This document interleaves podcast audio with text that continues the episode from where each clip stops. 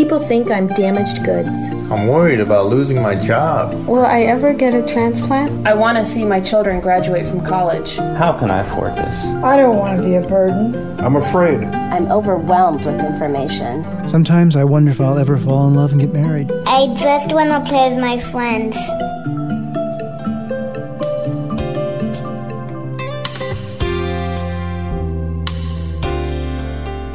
You're listening to Kidney Talk, streaming health, happiness, and hope to the renal community with your hosts, Lori Hartwell and Stephen Furst. Well, I am very excited today on Kidney Talk because we have a subject that's very near and dear to my heart uh, art. I love art. I love anything that's creative. And today we have Rachel Schreiber with us.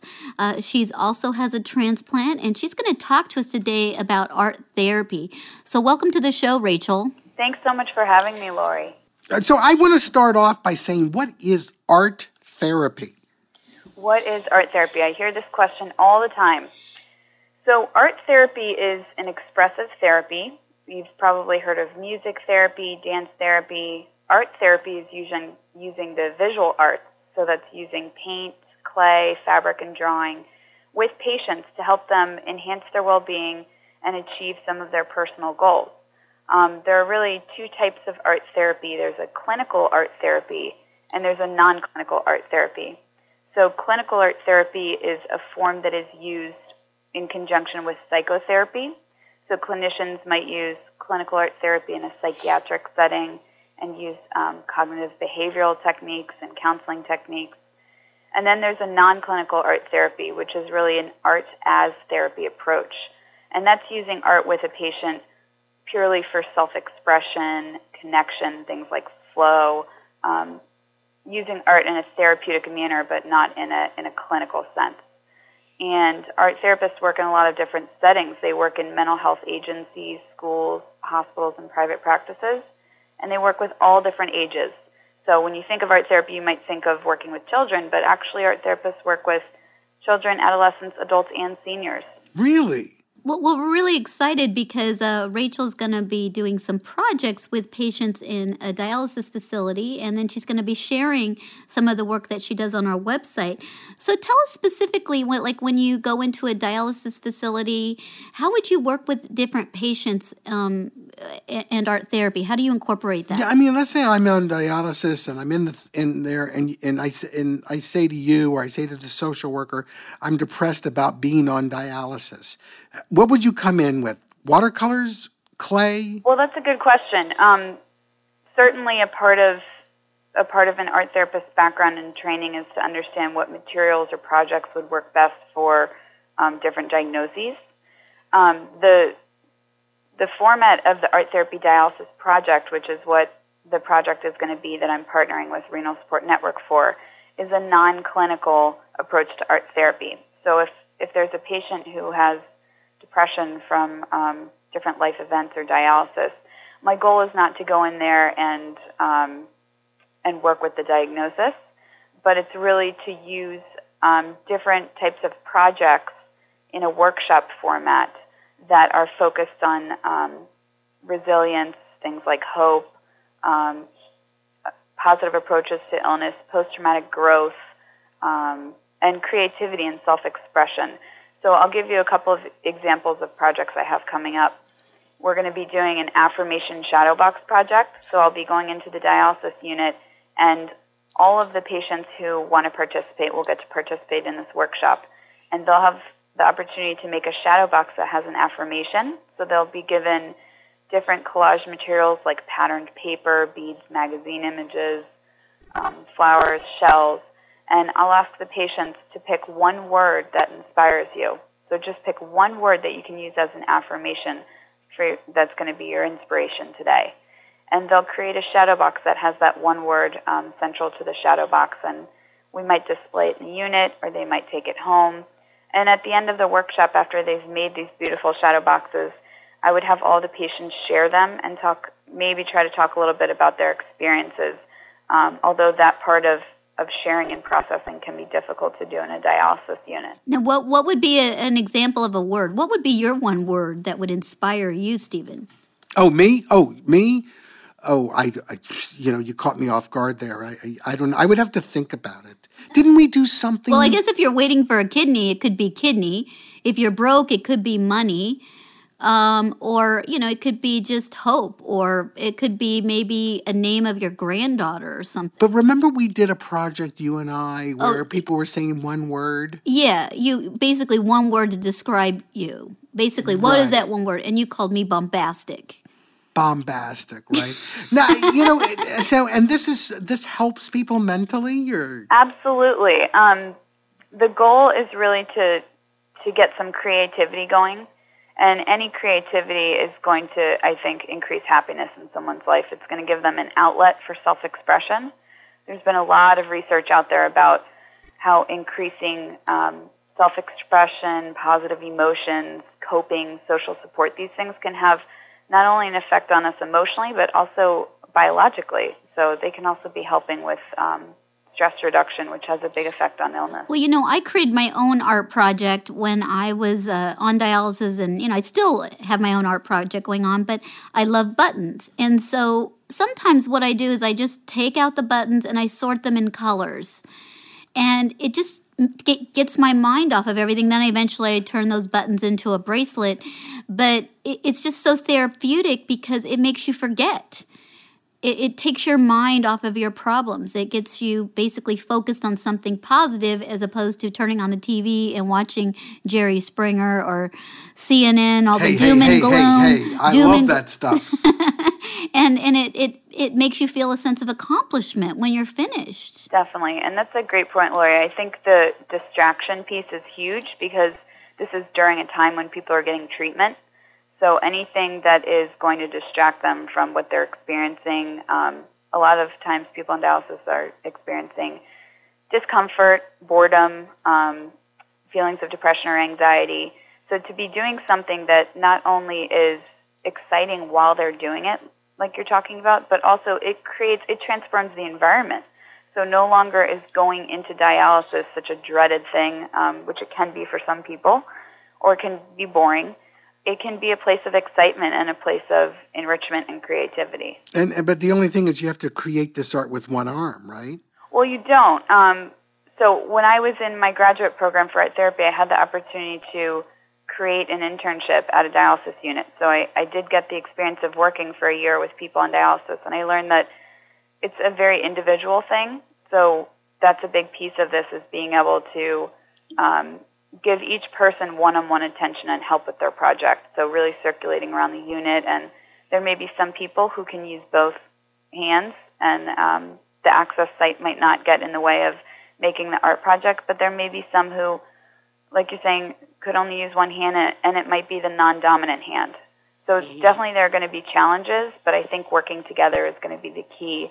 And I know that a lot of dialysis technicians, the staff there, they want to get involved and they want to help patients with this, and it creates a whole feeling of community inside the unit. So um, another piece of this is is to pick projects that a, that a person experiencing dialysis would be able to do. So I have to also consider if someone um, doesn't have great fine motor skills because they have some loss of feeling in their fingertips, or you know they can't use their dominant hand. So to tailor projects that work for this type of setting as well is a big part of the plan. I think that's an interesting point that you say. It brings a sense of community uh, in the dialysis facility because I bet you the staff really enjoy seeing the patient doing something positive, and you know they get to come over and comment and say, "Oh, I like that." It probably uh, creates a relationship on a different level with the staff and the patient. Absolutely, it does. Um, I think again, it just tr- kind of transforms that space from being something that is only about dialysis to being something that is um, that people are looking forward to and excited to be part of. And during my internship, I was able to also do a group with the dialysis staff, and I had them doing art therapy and talking about their experiences of working with patients, um, because there is a lot of vicarious trauma that comes with working with people who are really sick or dying. And that was an amazing experience also. So I think it's something that it definitely benefits the staff, it benefits the patients, it benefits the unit. Now, what did it take to become an art therapist? I mean, you graduated from George Washington University, which You know, that sounds pretty amazing, Rachel. Just say I graduated from George Washington University. Uh, what did you have to do to become an art therapist? Well, art therapy is a master's level profession, so you, you have to get your master's degree to, to call yourself an art therapist. Um, there's a credentialing board, the ATCB. So in a graduate program, and as you mentioned, I got I did my master's at George Washington, which is an incredible program.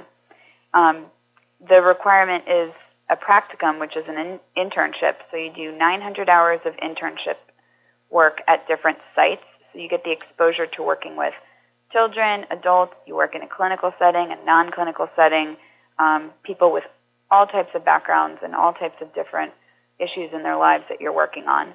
So you do that internship, which is the whole time, the whole duration of your program, which is two years. And then you also take courses in art therapy subjects, which includes counseling, things like human development, trauma, studio based art therapy.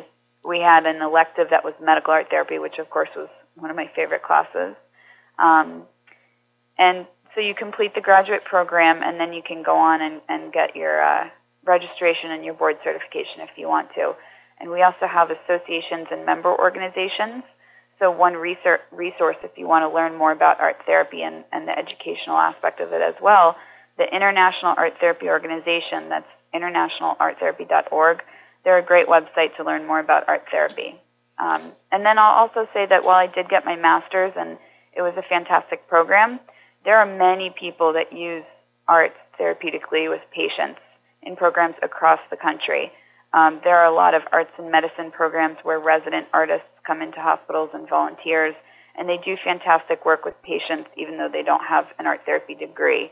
Um, so either way you go, I, I think that it's the art in and of itself that is really healing, but definitely the my graduate program prepared me for this type of work, and I'm I'm happy that I went through. Now, it. when you started uh, doing this and got interested in this, were you an artist? Uh, before? Did you paint? Did you sculpt? Yes so i've i have been a lifelong artist and have always um, i've always done drawing painting collage photography a lot of different modalities. And i was working at the smithsonian. I was working for the hirshhorn museum which is a contemporary art museum in communications. So i knew i wanted to do something with art but i didn't quite know how or what to do.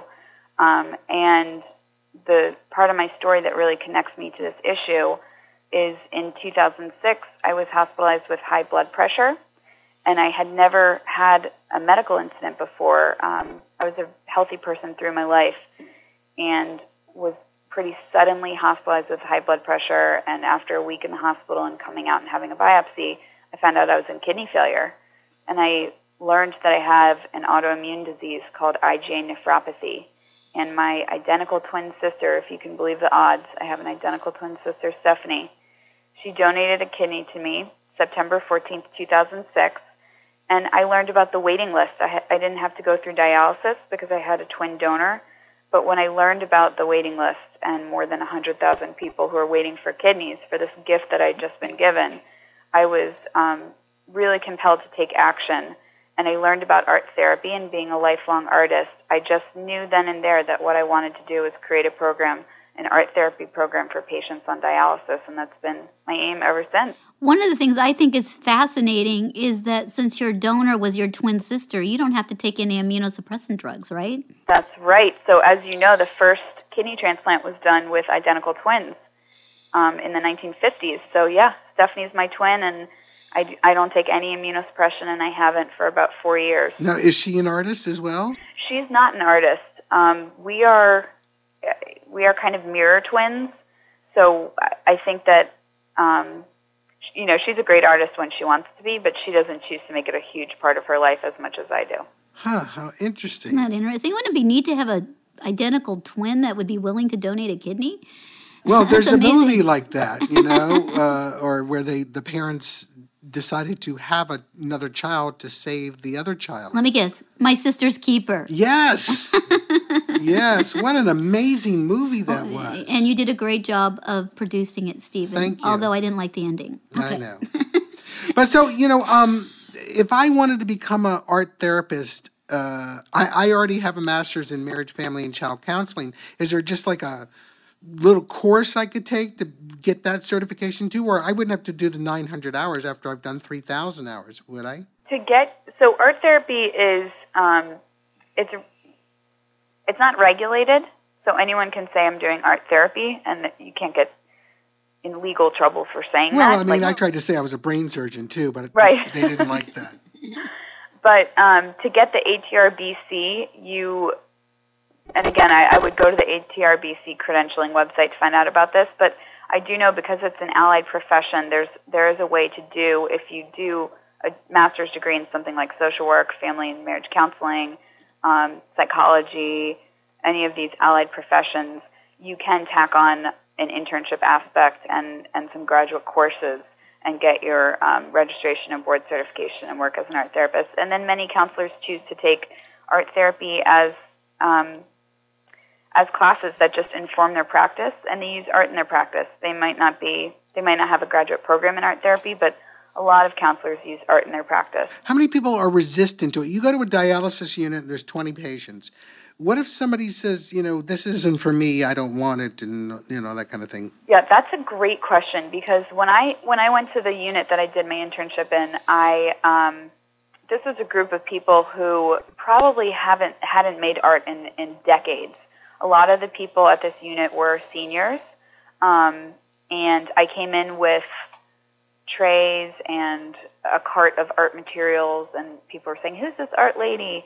But I really found that when I when I approached a patient one on one and I talked to them about what art therapy was, I was amazed that almost all of the patients I spoke to wanted to give it a shot, and even the patients who I thought would would surely resist this type of thing, they were open to trying it, and they found um, in the process they found themselves having fun.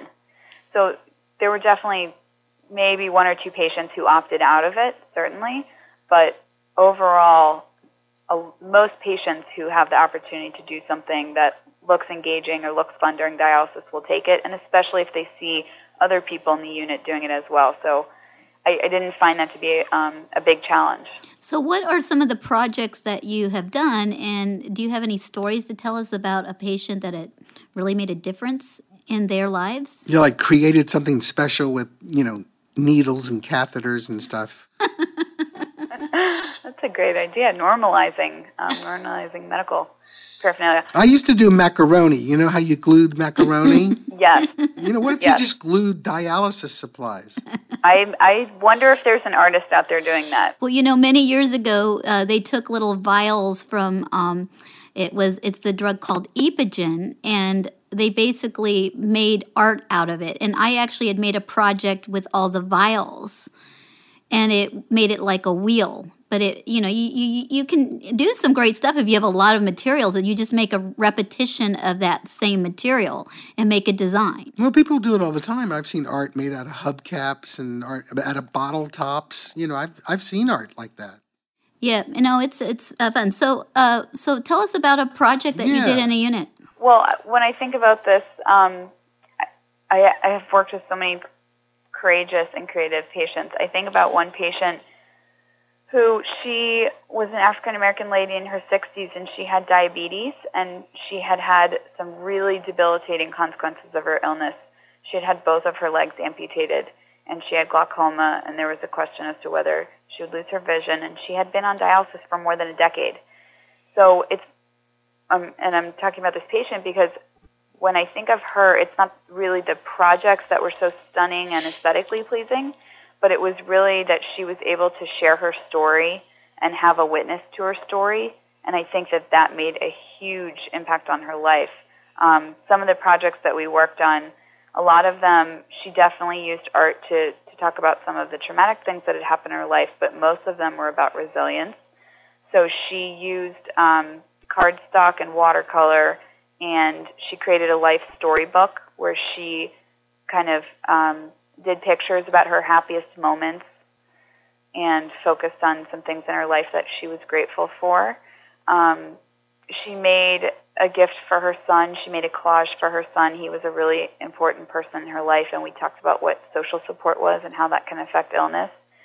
And another thing that she did, she had struggled with compliance a lot when it came to fluid restriction. So her nephrologist had talked to me about this and said if there's any way you can incorporate compliance into what you do with her, that would be great.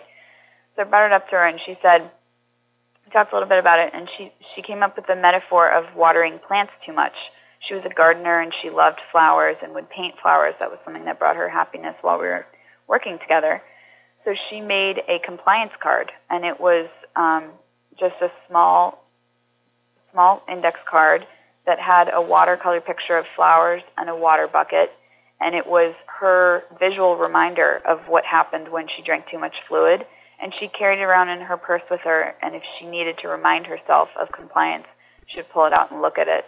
Um, and the two things that she said to me when I left that really struck me, she said, Thanks for listening to me, which to me says that she had so many things to share, so many um, rich stories to share about her life, the challenges and the triumphs. And to be able to express those things was really, again, impactful for her. And then she also said, I never I knew I could do any of that. And she was really talking about all of these art projects that we did together. We used everything from clay to watercolor to poetry to drawing to painting, um, things that she hadn't done in decades. So that's one patient I certainly think about um, when I think about my experience. And another another project I think of is a group project I did with um, about four or five patients in the unit, and they did a large watercolor piece. So I had them circulate the piece around the unit, and each day a different patient would take it and work on it and build on it and build on it. And it again ch- kind of changed the climate of dialysis. They were excited to work on it. They were looking forward to it. And when they were finished, they had this beautiful finished watercolor piece that we hung in the lobby. So it also added that aesthetic element to um, to an otherwise kind of uh, minimal lobby, minimal lobby that needed some artwork there. Well, you know what's interesting? It is a strong visual of you know I'm somebody who's known to overwater their plants. And uh, you know that's basically what you do if you don't um, if you drink too much fluid, you're you're killing yourself, just like you're killing your plant. So to have that visual for her if she drank too much fluid is it's a pretty powerful visual. Have you ever tried the Miracle-Gro moisture control? I haven't. It's it's good. It, it it regulates even if you you can't overwater and you can't underwater. Oh, I need to get that. I yeah. wish they could make a version of that for dialysis, don't you? I know. I that's one thing when I was on dialysis I hated the most was the fluid restrictions, you know. I just hated that. Well, Rachel, this sounds like such an incredible project. I mean, it's uh, um, we're really excited, Renal Support Network, that you're going to be sharing your different projects every month with uh, the community through our website, and um, I can't wait to see some of the pictures and hear some of the yeah. stories. I Can mean, we post that? Yeah, or, we're going to uh, post it on our website. You know, like uh, once a month, like you know, art of the week, art yes. of the month, or something. And if like you want to paint something, I'll post that too, Stephen. Oh, I'm not. You know, I are people intimidated that oh, I'm not a good artist or anything, or sometimes know. I definitely hear that a lot. And what I say to that is. Um, and this was a paradigm shift for me when I went to school for art therapy. This is not art class. This is not about learning how to make something and mastering a technique. It's about self expression. So you can't do anything wrong, mm-hmm. and it, it does not matter what it looks like. This is really about having fun, being creative, and, and expressing something that you want to express. And I think that when you say that to a patient, it really alleviates their fears about being judged. So you don't, you don't critique their work afterwards? Definitely not. And again, that goes back to the, the clinical or the non clinical. In a clinical setting, you might sit with a patient and have them look at their artwork and really dive into kind of the psycho psychotherapy psychodynamic aspect of it. Mm-hmm. But in this setting, it's it's really more about um, creating a piece and owning it yourself. So it's not my position to look at it and tell them what it means. I wish they did like a cooking class in the dialysis unit or something like well, that. Well, they do it in the break room. They're making popcorn all the time. It makes you crazy. Yeah, but that's different. you know, just have the patients cook something. That's uh, that's a that's kind of like my art. I, yeah, I lo- well, you I have to do that. I mean, that would be hard to do sitting there, um, you know, making food when you're in the chair. But anyways, well, Rachel, thank you so much for being on Kidney Talk. We look forward to hearing all about your projects and seeing some of the pictures. And thank you so much for the great work that you're doing to help people on dialysis. Thank you so much for this opportunity. I am, I am so excited to post the video and the photos on the on the website, and I hope that patients from home can go on the website and, and maybe try some of these out in their units or in their homes. So thanks for supporting me, and I'm looking forward to sharing sharing the workshops with you. Yeah, I can't wait to see the pictures. It sounds sounds wonderful. Absolutely great. Thank you. It will be. We can control our own destiny. We can take charge of our health and ask questions about our medical options. We can form partnerships with our healthcare team. We can take steps toward self improvement. We can be sensitive to the impact of our disease on our family. We can sing, dance, laugh, and enjoy our lives. We can appreciate today and look forward to tomorrow. We can help and support our fellow patients. We can pursue our hopes and dreams. We can make a difference.